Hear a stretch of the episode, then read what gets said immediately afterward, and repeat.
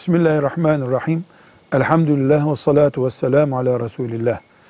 Organ bağışını çok mübarek bir sadaka olarak görebiliriz.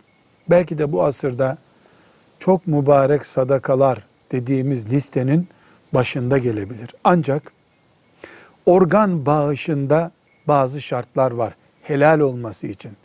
Birinci şart, organ bağışı yani başka insandan organ alma son çare olmalı. Önceki bütün tıbbi kademeler geçilmeli.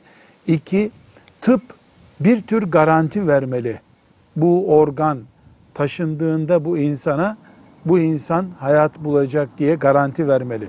Üçüncü olarak da organ ya ölüden alınacak ya da yaşayan birisinden alındığında yaşayan birisinde hayati açıdan bir eksiklik oluşturmayacak.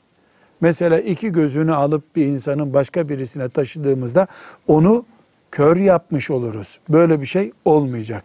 Bir başka şartta eğer ölüden alacaksak bunu, o sağlığında buna izin vermiş olmalı. Böyle bir vasiyet yazmış olmalıdır. Son bir şartta bu konuda organ verene para verilmeyecek. Tamamen Allah rızası için yapılacak. Çünkü insan organı üzerinden ticaret yapmak, para kazanmak asla caiz değildir. İnsan meta olarak kullanılamaz. İnsana ait bir parça da eşya gibi fiyatlandırılıp satılamaz. Ama bu şartlara uyulduğunda organ nakli bir sadaka sayılabilir.